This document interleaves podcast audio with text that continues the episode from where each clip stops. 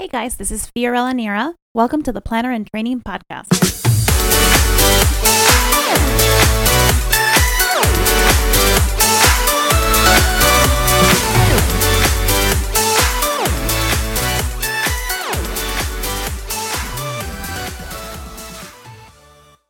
Hi Christy, how are you doing today?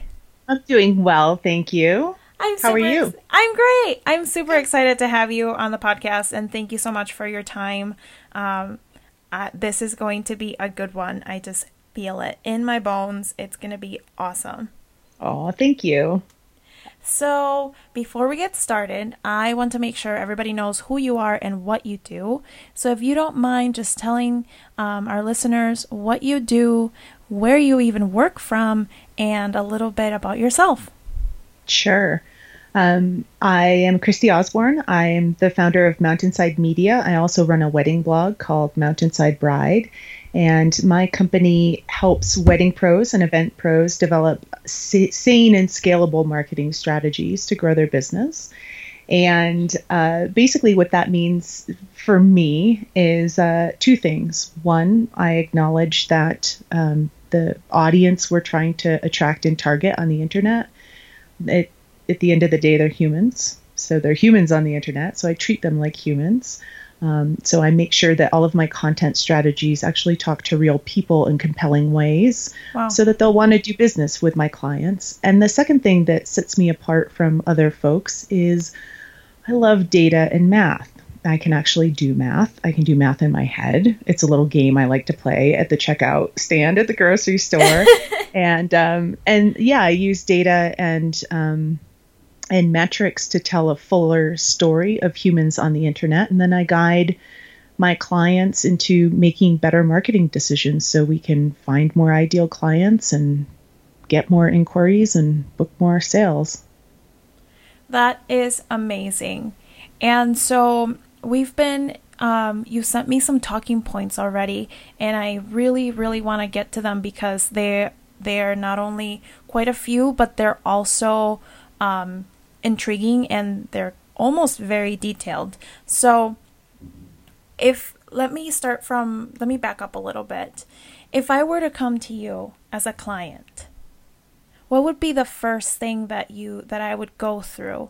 What would be some things that perhaps I'm struggling with that you would be able to help me with? That's a great question. A lot of clients that come to me, um, they are a little bit farther along in their business, which I know that this is a beginning planner um, podcast. Yes. Um, but it, for all the beginner planners, you will run into this problem. Some of you within months, some of you within a year or so, but it's right around the corner. and that is, you know, um, when you're when you're first starting out, you, it might be easy to get a little bit of lift on uh, Instagram, you know, playing the hashtag game or boosting your posts on Facebook, or, you know, you're really involved in your local NACE chapter or your ABC chapter and you're networking, you're getting business, you're making it happen, you're doing all the things. And there's going to come a certain point in your career where you're going to be like, I don't understand why I'm not growing anymore. and that's when you, most clients will come to me. Um, I have, uh, I do have clients that I um, get right off the ground in 2018 with no social media presence, which I always love and is wonderful and great.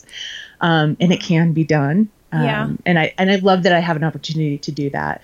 But oftentimes, um, you know, when you're first starting out, you might be getting some early low hanging fruit and some early wins, and then the winning stops. And then you come to somebody like me and you're like, what's going on?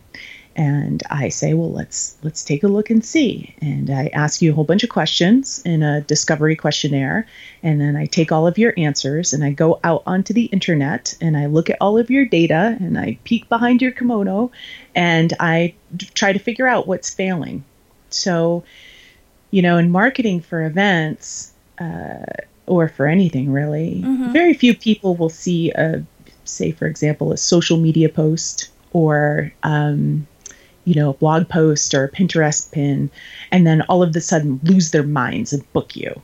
You know, like, I don't know why I need a photographer. I just love this so much. I'm going to book a photographer. I don't know why I need a wedding planner. I just love this so much. I'm going to book a wedding planner.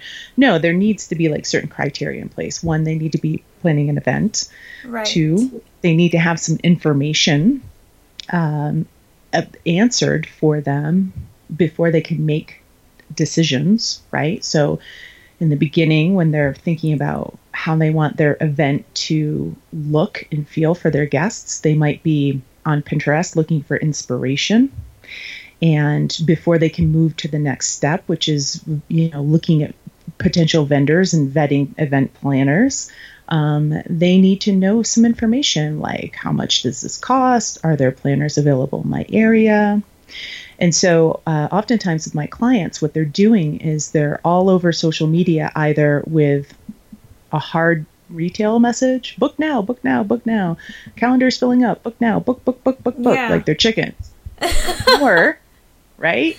Or they're out there saying, here's some pretty things, here's some pretty things, here's some pretty things. You figure out what to do next. And so, what I do is I help clients connect the dots between a, a, um, a couple's natural wedding planning cycle and their natural marketing and sales cycle. And I, I help them meet their potential clients where they're at and lead them to the next step so that they can book them. And then what I do from an analytical standpoint is I look and see where the gaps are. So maybe you're really great at the inspiration stuff, driving traffic to your website, getting a whole bunch of um, audience on social media and engagement, for, but for some reason, nobody's inquiring. So I'm the Yeah. person that takes a look at all of that and tells you why. Oh, wow. That's amazing. That's, It's fun. I bet. I bet it's so much fun. Well, you also get to help so many people too. yes. And I think on you- both sides, right? Like it's not just about helping wedding pros, it's about helping all of those, you know, clueless couples that are trying to muddle through wedding planning. Yeah. It I think sometimes we also forget how clueless, I mean for the sake of another word, uh, how clueless our clients are because they don't do this very often. Hopefully once. Yeah. right, exactly. So they don't really have much much experience with it. Right. So the more that you can sort of put yourself out there and and build trust and give potential clients what they need when they need it. And in the beginning they need inspiration Yeah. and and then after that they probably need some some basic questions answered about wedding planning in general like how much does it cost? You know how do i manage my guest list? Like all the things that you see in the wedding planning books or the bridal magazines. Right. after that they're going to start making some decisions about location and vendors and they need to know what kind of vendors are available who can execute on their inspiration and vision. Um, and then when they get into the you know into the okay i'm ready to book somebody phase um, at, at that point they have your website up and three of your competitors website up and at that point they're looking at your you know services page and your portfolio and, and just really comparing you against your competitors. But what i see a lot of planners do is they leave a lot of um, goodwill and, and, and attention on the table by just focusing on the moment where the couple's ready to book and if you can start being a guide on the side from the beginning at the inspiration phase and then in the general research phase um, y- you'll start beating your competitors who aren't doing that. Wow. And do you think that has to be done not only through blog uh, not only on social media but through blogs as well? Yes, I think that it needs to be done in a, a number of different ways. Um, and if you, uh, you kind of brings up a good point, um, and that is different platforms lend themselves to different places in that natural wedding planning cycle. And indeed, different parts of your website lend themselves um, differently to different parts of that cycle. And so, where you can start being sort of a call to action superstar is by um, thinking about where people are hanging out at what stage in the wedding planning cycle, and then what is the next logical step to either deepen the relationship with you or bring them into the next stage of that planning process and booking cycle. So, for example, hmm.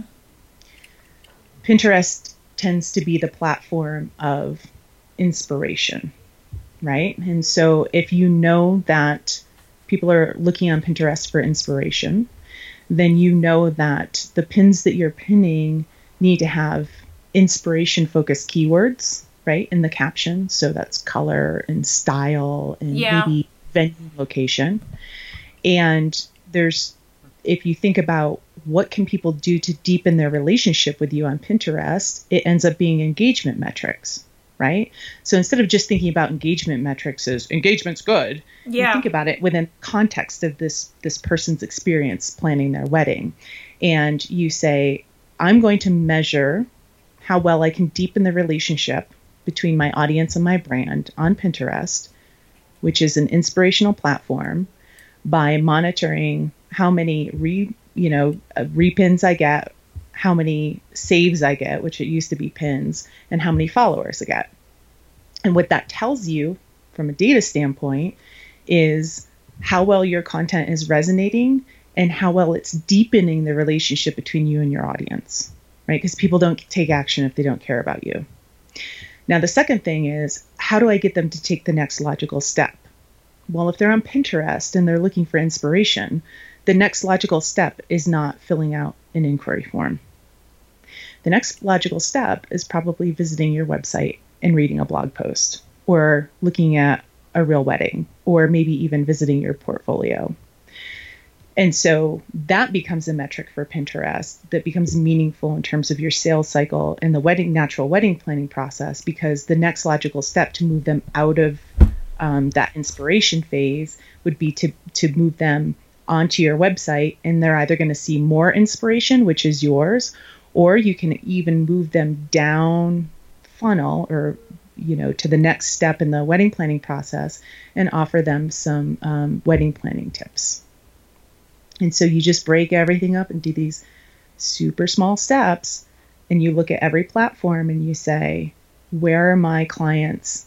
You know what do, what do my clients what do my clients need from this platform how are they using this platform how can i show up in an authentic way on that platform and then how can i deepen the relationship with my audience on that platform and or move them to the next step in the wedding planning process. Uh wow. You're blowing my mind because I think we often forget how um in depth each little department of our businesses need to be in order to grow.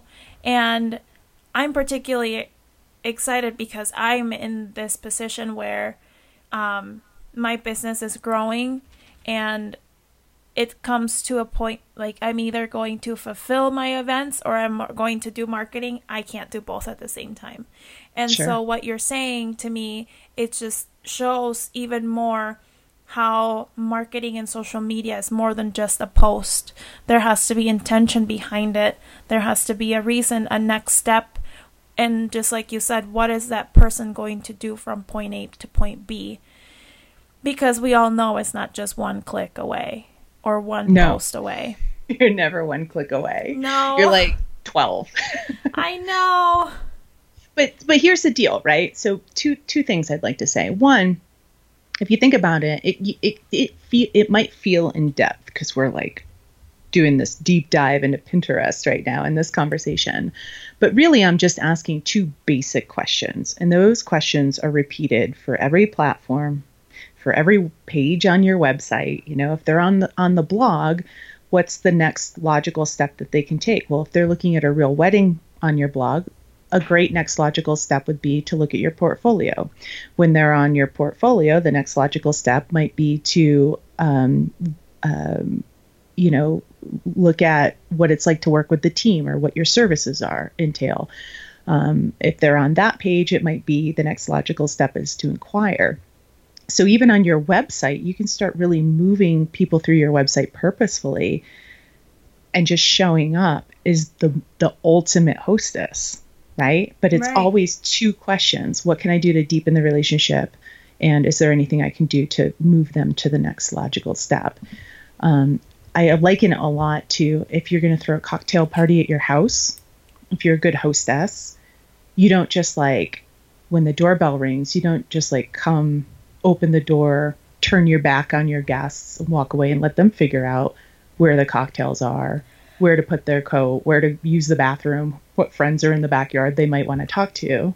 Right. You, You, greet have to them. walk them through it. Yeah, you say welcome. We have cocktails and hors d'oeuvres in the kitchen. You can put your coat down the hallway on the left. It's right next to the bathroom. Oh, and I saw Amy out by the bonfire in the backyard. I mentioned you were coming. She's interested in talking to you. Right. Your website should do the same thing. Oh my god, I didn't even think about that.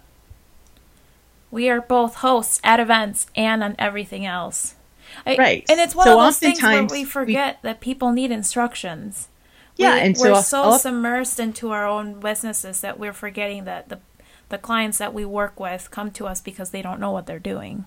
They don't know. And the other thing is, is, is, is pretty, pretty in the wedding industry just gets you parity. Pretty just gets you looking like everybody else.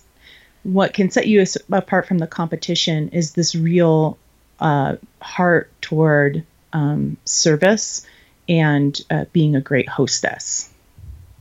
Because Yeah. if you dump somebody into your homepage and all they say is see is pretty, hopefully they can get through it. Um, Right. And there's a certain percentage that do because you're getting the inquiries. Yay, go you. Right. But from a content optimization and conversion optimization standpoint, I'm always looking to be an outstanding hostess, whether it's out on the internet and on social media dealing with other humans or on the web page. And I just try to make it really simple um, for couples to do business with my clients. Wow, that's you're blowing my mind already. Okay. well, thank you. no, thank you. Um, okay, so one of the other talking points that that we were um, discussing before was to know your place in the ecosystem of the social social media. What do you exactly mean by that? By knowing your place?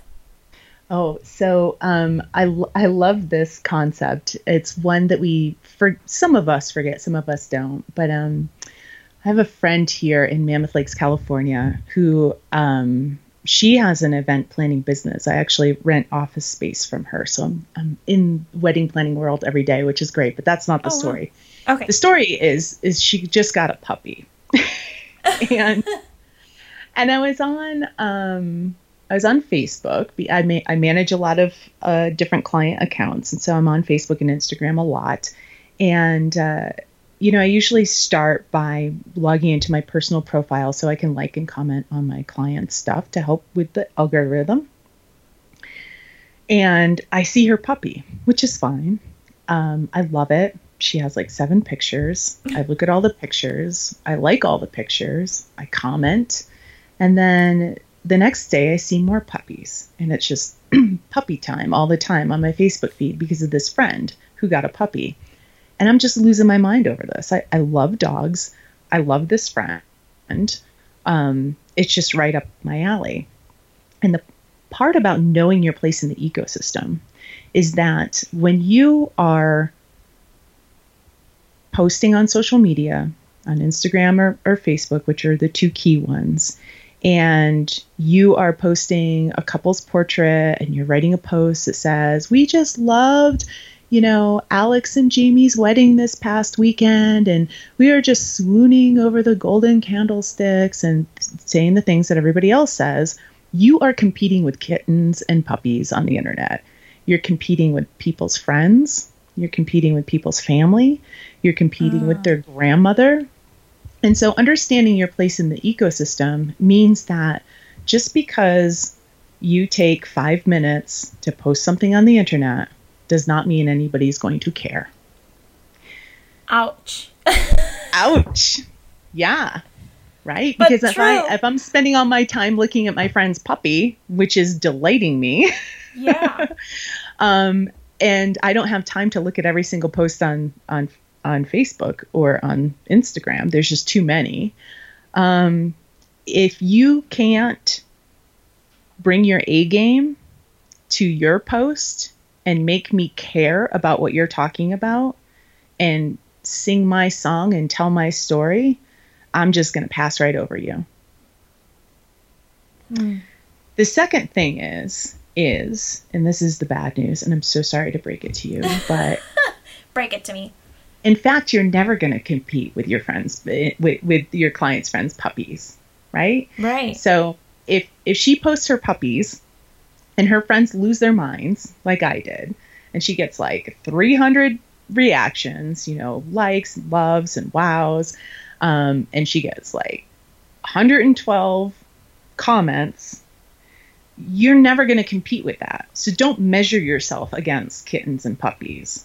What you want to do is you want to come back and say, okay, I'm on social media. I'm competing with kittens and puppies and grandma.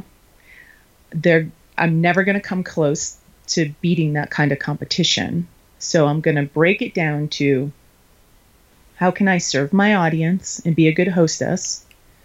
How can I measure my ability to deepen the relationship with my audience and how can I bring them to the next step. And if you get, you know, half a percent to 1% engagement on your posts, you can pat yourself on the back because you're never going to hold a candle to puppies, kittens, and grandma.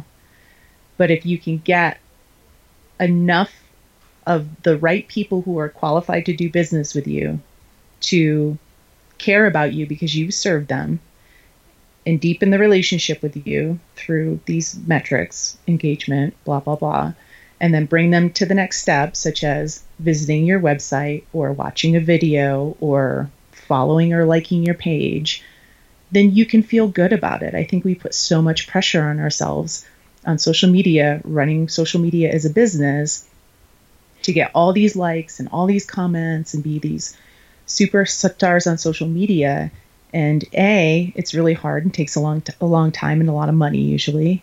Um, and B, you're never going to compete with kittens, puppies, and grandma on these channels. And so yeah. if you can just be gentle with yourself and start tracking whether or not you're successfully deepening the relationship and moving people to the next step, and you follow that sales funnel or wedding pr- planning process all the way down to the inquiry and the booking stage, then you can get some real clarity about where you're doing fine and where you're falling down and you need to put some shine on. Yeah. So and again, for example, if you're doing a great job at getting that half a percent to one percent engage, organic engagement, which is all you can hope for uh, at this point without paying for it. Sorry. Mm-hmm. Um, and you're driving traffic to your website and they're staying on your website. You don't have a high bounce rate. They kind of love your stuff. They're all over your blog. They're looking at your portfolio. They're looking at your About Us section. And for some reason, they're just not filling out your inquiry form. Guess where you need to put your time and energy? Guess what needs to be fixed? It's not social media. Yeah. Oh, can you hear me? I can. Okay. I something that you said that really stuck out to me. It's it's the engagement and you send half of a percent to 1%. And it's one of those things that I keep hearing about and I know it's true and we should all know it's true. It's it's also not too much about the likes that we're getting, but it's all, it's about the conversion. And yes. not the amount of followers that we have, but how much revenue we are creating from the followers that we have. Yes. Yes, but it's not as a direct line. Um, so sometimes I'll, I'll, work with clients and I, in the discovery, I say, so, you know, what have you tried that hasn't uh, worked? And, you know, a lot of times they'll say, um, I had this one client that said, you know, I advertised on all these uh, direct wedding directories and blogs, and that didn't work, so I stopped. And I got in and I looked at their Google Analytics, and um, these places where she was advertising on blog directories and you know the larger wedding directories, the Knot and Wedding Wire, um, were actually driving a lot of traffic to our website. And the problem wasn't that the blog directory wasn't converting. The blog directory's job is to drive traffic to your website, not sell weddings your website's job is to to get you inquiries, not sell weddings. And so understanding where everything's place is. Yeah. You don't you don't convert on social media. You you convert in a in a client consult. You don't convert That's on your website. You you you drive leads through your inquiry form. And so a lot of times when people say, you know, Instagram's not converting, Facebook's not converting, whatever's not converting, um, they don't really they don't really understand that there's a, a big process from, you know, engagement to driving traffic, from driving traffic to driving leads through the inquiry form, and then your job of showing up on a Skype call or a face-to-face meeting and actually selling that client. So no, that that that social media post is never going to quote unquote convert into a client. That's Uh, true. It might convert into traffic. And if you can convert social posts into traffic, but you can't convert that traffic into inquiries, the problem still isn't the social media post, the problem's your website. So understanding like what the problem really is in that big, you know, process from oh, I'm aware of your brand to I'm interested in your brand to I'm considering inquiring to inquiring to sitting down with you and having a client consult to booking and signing on the dotted line and, and doing the deposit is a big long process. Yeah, it, and it's a, and it goes back to the first conversation that we had of knowing what's the next logical step that person's Right. going to take. because so often what we do is we put time and energy into social media or getting published on blogs. And we do all the things and then we wait for this sort of organic lift in sales that we'll feel. Yeah. and when it doesn't happen we're like well that didn't work right? I can't tell you how many times i've had clients come to me for a discovery call and say you know i'm i i'm i'm not booking any weddings you know my bookings are down my traffic is down and they're doing a month over month comparison. And when i look at the year over year comparison i find that their traffic might be up 12% and their revenue might be up 5% i'm like what what what do you mean your traffic and revenue is down? Like i'm looking at your year over year comparison and, and you're up year over year. And they're like oh but last month. Like ah. listen there's a natural wedding planning cycle and a 12 month calendar for us as well you're probably going to be booking a lot and getting a lot more inquiries between november and february which is Right. north americans natural engagement cycle Right. and you know they're coming to me in august saying you know my my bookings are down i'm like they're not down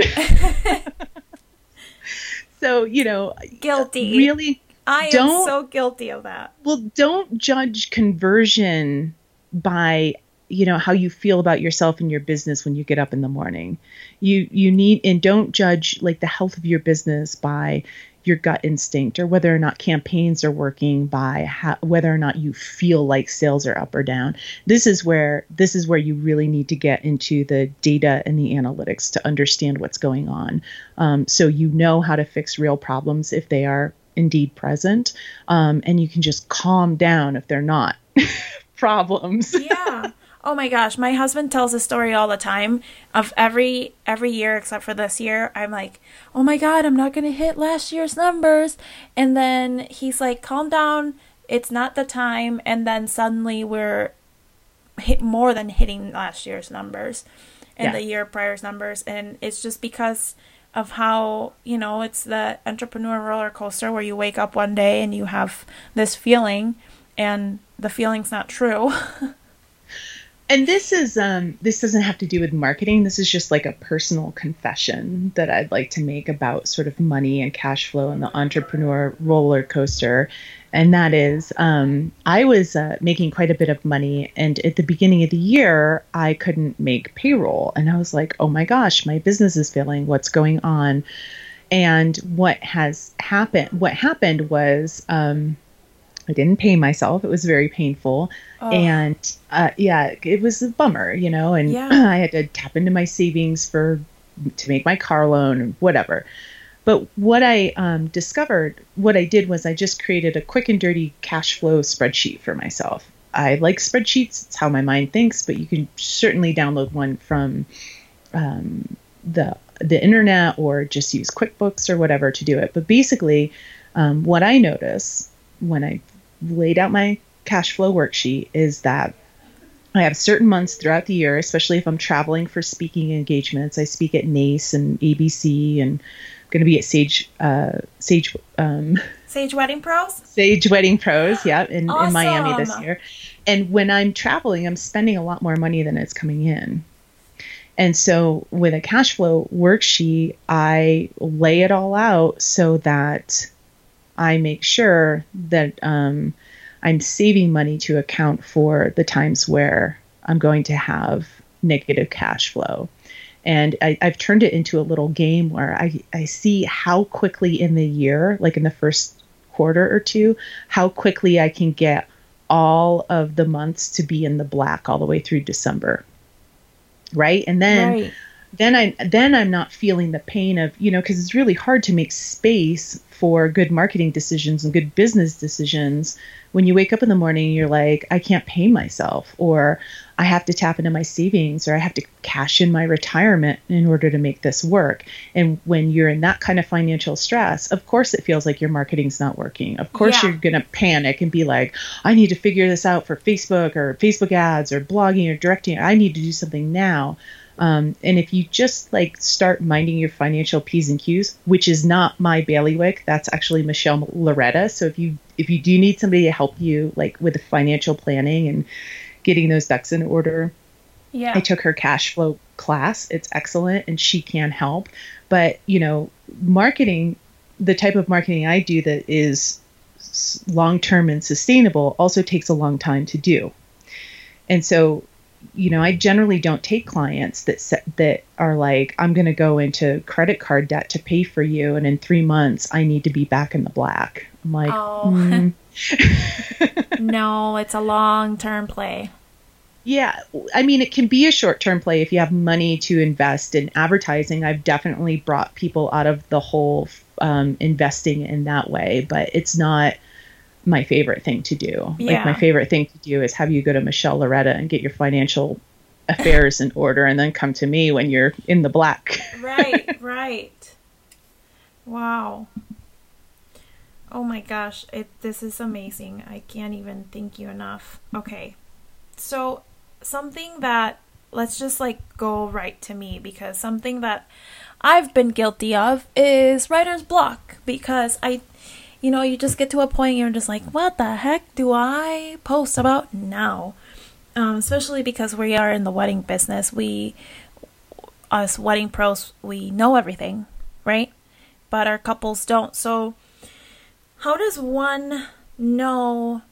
One step one would be question one would be, what? How do we determine what to post about? And then how do we kind of try to avoid writer's block? I love that question. It's my favorite thing to do for clients. And it wasn't even in the talking points. So thanks for bringing that up. So, to figure out what to post, and just to kind of back up, I do done for you social media marketing for six different clients now. Okay. And um and a lot of them are the same, right? Like they're the same. So I gotta. I, I'm so sorry. I'm I'm I'm def- I'm generally a very optimistic person, but I have a couple of uh, points of cynicism, and one point of cynicism is like everything in the wedding industry looks the same. It I, like it does. I've been blogging for eight years. I've been a, cons- Yeah. a full time consultant for two years, uh, doing client work for that period of time, and everything really really does look the same. And so, how do, like, when everything looks the same, it's really easy to be overcome with writer's block because um, you just feel like you're doing what everybody else is doing and participating in the echo chamber. Right. And the unfortunate thing about that is the clients feel that as well. And if they can't tell the difference between you and your competition and the value you bring, um, you are going to attract price shoppers. It's not because they're cheap. You know, they might have a hundred thirty thousand dollar budget, but if they can't tell the difference between you and the and the wedding planner down the street, they're going to ask you about price because Right. that's the only thing they can think of. So there's Yeah. two things that I do to Um, know what to write about to attract the right clients so that you can rise above your competition in this space where everything looks and sounds the same, and um, how to never have writer's block again. So, the first is what to talk about. There's a lot of controversy out there about an ideal client avatar, and I know that there's a lot of pushback, and I just want to disabuse everybody of that right now.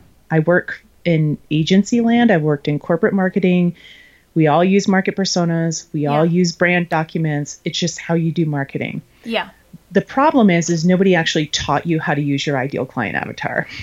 So you spend all this time like belly button gazing, trying to figure out if they're like into coconut milk lattes, lattes or PSLs.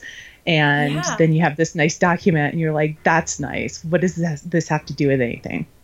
So here's the deal. Your ICA should generally be your best self.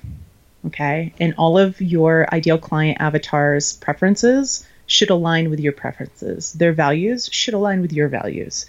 If they're family oriented, you should be family oriented. If they're nerdy and like literature, you should be nerdy and like literature. And this is how you start to bring your authentic personality into your brand and attract like minded people. Okay. So, as you're going through your ideal client avatar, you want to think about who your best client friend would be and write down all of those things. And you can use a lot of different ideal client avatar worksheets out there. I think I have the best, but a lot of them will do. Second thing you want to do with your ideal client avatars, you want to figure out what their hopes and dreams are for their wedding in general and what their hopes and dreams are for booking you, the wedding planner. Okay. And the reason why this is different is because not every every client is going to have the same um, uh, wedding day priorities as they do vendor priorities. So, right. um, maybe for wedding wedding planning, they tend to line up a little bit more. But maybe their wedding day priorities are awesome food and drink, everybody on the dance floor, you know, bridesmaids and grandma, and excellent photography. Okay. They don't talk about excellent wedding planning services is a priority.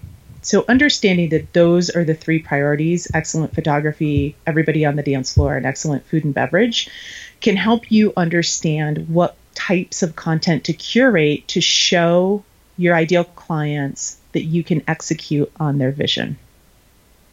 So, as a planner, instead of showing dress shots and ring shots and floral shots, you want to show more guest animation and event animation because you know that they want everybody on the dance floor. You mm-hmm. want to mm-hmm. show emotional details. You want to skew your content toward those values. Then okay. with the what are their priorities for booking you, you push all you put all that onto your website in terms of like what your packages are, what it's like to work for you. But basically knowing their values helps you skew your content toward attracting them. Similarly, if you know that their values are um, understated luxury, uh, they value family and relationships, and um, they are um, refined but unpretentious, then you start selecting images and stories that hit those values. So if you know they're family oriented, you want to show family. You want to show shots of dad walking whomever down the aisle. You want to show shots of people crying, you know, like right. those emotionally poignant details that have to do with family. You want to have a lot of grandma in there. Yeah. So instead of looking at Style Me Pretty that's posting like 20 times a day of everything, you start getting really specific using your ideal client avatar's values and hopes and dreams to push your content. Secondly, your ideal client avatar is going to have very specific challenges when it comes to planning her wedding and also when it comes to booking vendors like you. That's blog post fodder. If you know that she is freaked out about um, rain and thunderstorms for a summer wedding in New England, um, mm-hmm. then you can start writing blog posts about Plan B uh, having a plan B for weather and how you've managed other clients um, through a plan a weather plan B. Okay, so that's the ideal client avatar. Now, tell me where I'm wrong, but you create your ideal client avatar, you start marketing to her, and then you find out that that magical unicorn doesn't actually exist in the real world. so the second thing I do is to, to validate, because you know I love data, to validate my ideal client avatar, I go out onto the internet and I try to find her in discussion forums and Facebook groups. So oh if you're if your ideal client avatar values luxury and understated um, you know understated luxury and she's not pretentious and she tends to be optimistic and family oriented go to the discussion forums and look for people who talk like her not the people who are complaining and, and, and being negative all over the place but the people who represent your ideal client avatar and put and start scraping those comments out and putting them in a spreadsheet get about 100 together and then keyword code them right and when you keyword code them, it's your keywords. So keywords that can come up can be things like um, uh, just a hodgepodge of keywords that have come up with client work are feeling overwhelmed, mm-hmm. um, dealing with family issues. My parents are overbearing. My parents are paying for the, the wedding and want control over everything. Um, looking for local, organic, sustainable resources, things like that. Yeah. And what you'll do is when you keyword code this research that is validating your ideal client avatar, themes will start to emerge.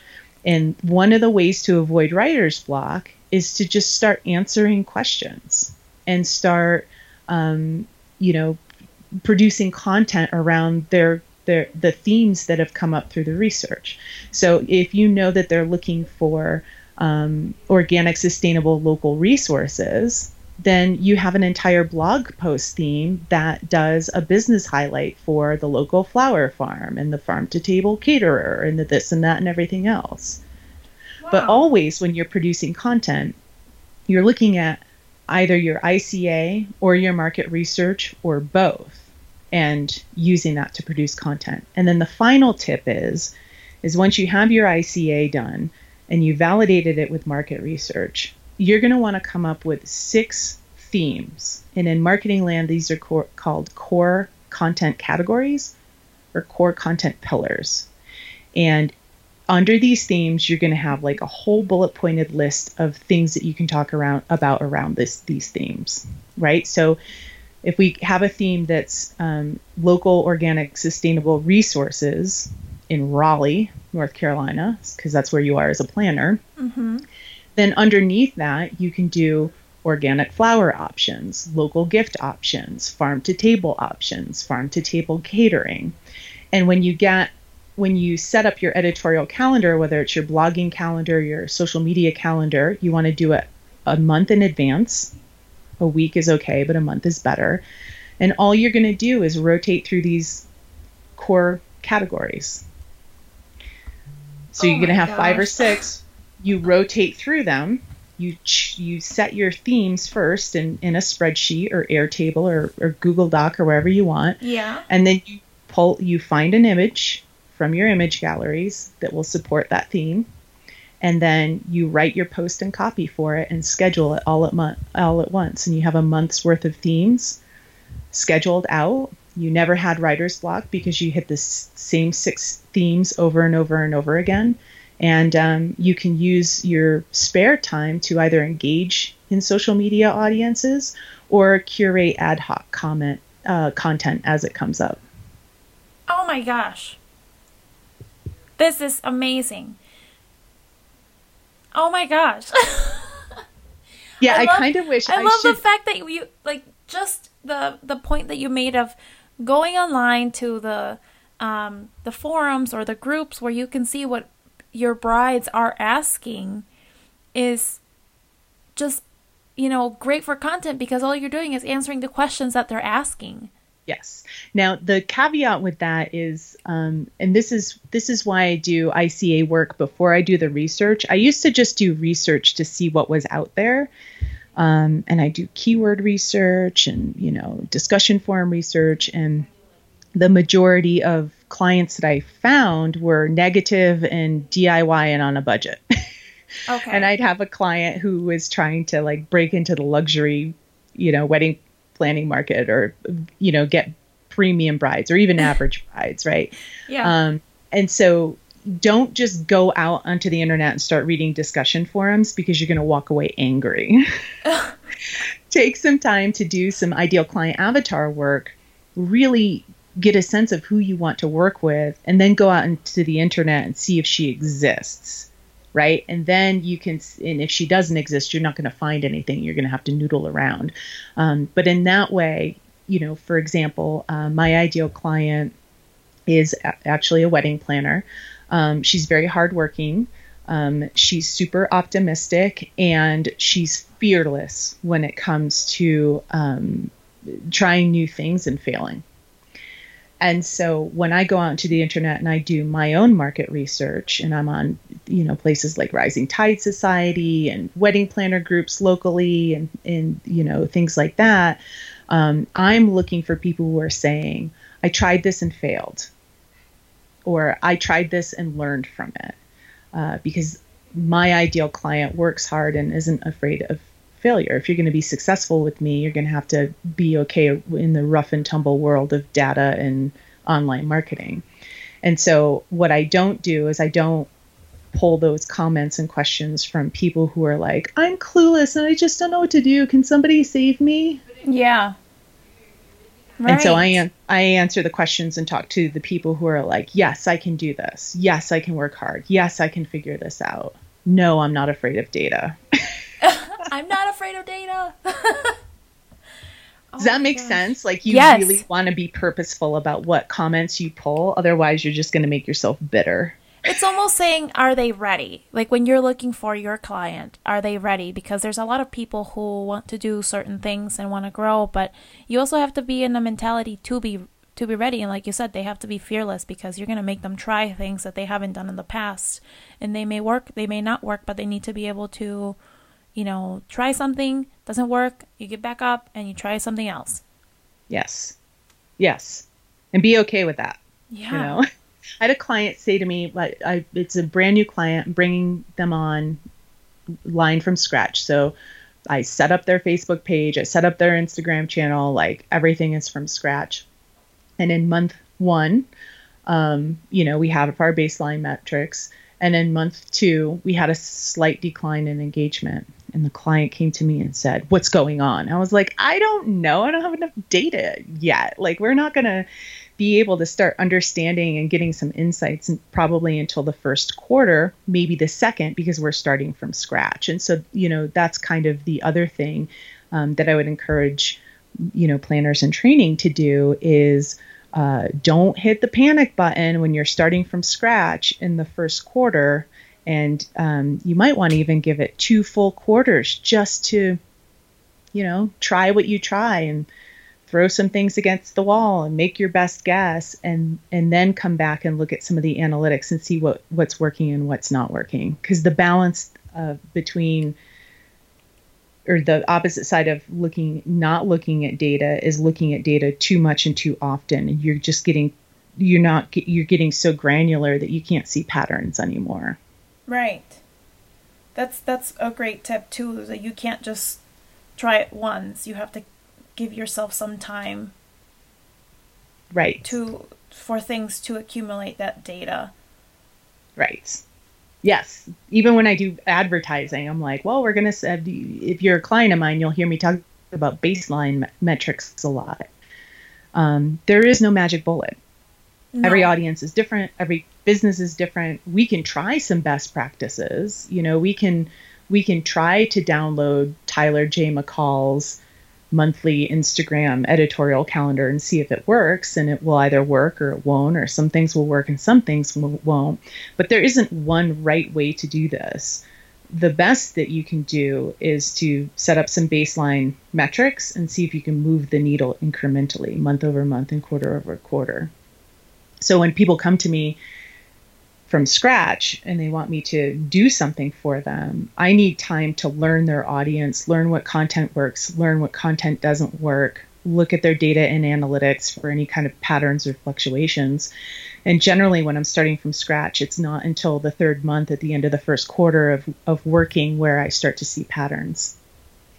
Wow. You it takes a minute. it does. And I have to tell you, Christy, this has been I wish we had more time because I know that you are are a wealth of knowledge and I'm just very impressed at what I've been what we've been talking about and what you have brought to the table. Um I but like again, I wish we had more time because I know there's more talking points, so maybe we can have you back to keep telling us more on what to do. But in the meantime, Christy, where can people find you, get more information about you, perhaps inquire about um, working together with you? Sure. Thanks for asking.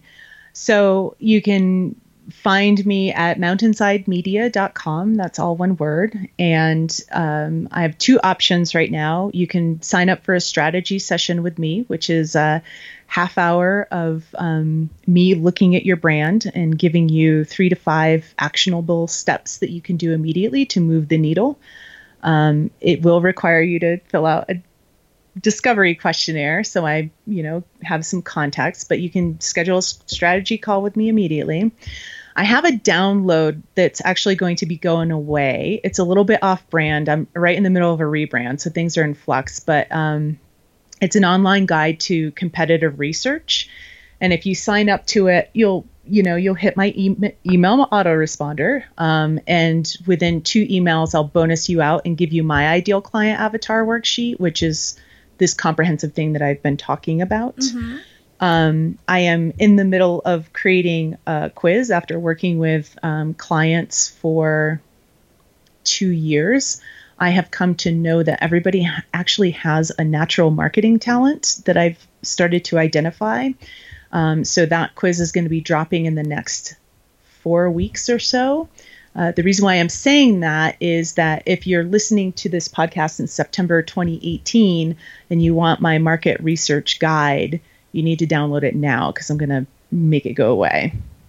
And then finally, if you don't mind, shameless plug, um, I'm actually relaunching my marketing ROI course that I ran in 2016, um, and it steps you through this ideal client avatar uh, work, the market research, content strategy and theming. And then it also um, shows you how to measure uh, conversion and ROI at each step of the wedding planning process. So oh, wow. if if you sign up for my downloadable guide, you will get access to everything that's coming in the future.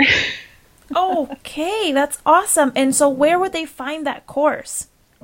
The it, it, I'm relaunching it, so it should relaunch this fall and okay. if they if they sign up for you know for my competitive research guide at mountainsidemedia.com they'll be signed up on my email list and they'll i won't spam you. I try not to be too ridiculous on my e- email list but um, you will start getting um, some launch emails. Not the cheesy kind but you'll start getting some launch information um, later on this fall. Awesome. I'm looking forward to it and Thank you. One last thing. What is one thing that we should all be looking at? If we if we could take one thing from this call that could be actionable for us to at least get started. I think the the one thing that you should look at from my standpoint and we didn't talk too much about this. I kind of danced around it, but your website is your hub all of your marketing efforts are going to lead to your website. Even if you're just getting referrals, those referrals are going to check out your website. And so, what I would do is I would look at Google Analytics. If you're on Squarespace and using Squarespace's analytics, get Google Analytics as well. Squarespace will be the first to tell you that they're not as robust. Sign up for Google Analytics and look at the health of your site. Look at your ability to drive traffic, look at how sticky your website is. Is your bounce rate low or high? It should be lower than 50%. Um, 30% is even better. look at the top pages that people are landing on and the bounce rate for that. So if you have a low bounce rate on your blog and a high bounce rate for your inquiry, mm-hmm. there's a problem. You need to optimize your inquiry page. And for the love of God, set up uh, conversion goals in Google Analytics, and all that is is a thank you page. So if somebody inquires with you, instead of getting a pop up that says, Thank you, we'll be in touch too soon, send them to a different landing page. This is thank you for your inquiry. You know, write them a little love letter, but that landing page gets set up as a goal in Google Analytics, and that is the only way you can really reliably understand what your conversion rate is. Okay. So even though we were talking about social media, people don't buy on social media. People go to your website from social media. So if your website is not in order, if your affairs are not in order on your website, if you can't convert that traffic into inquiries on your website, all of the social media strategy and tactics in the world are not going to help you book more clients. You've got to get that in order first. Right, I agree. So take a look at the website. That is a first thing. Yes. Take a look at our website. If we're using Squarespace, make sure we get Google Analytics and then take a look at our bounce rate. And hopefully it's less than 50 Ideally, yes. less than 30. Yes. And then one more tip from the social media side. Okay. Think of think of the five words, five adjectives you want your brand to be associated with it. And then go onto your social media posts and see if what you're posting represents that.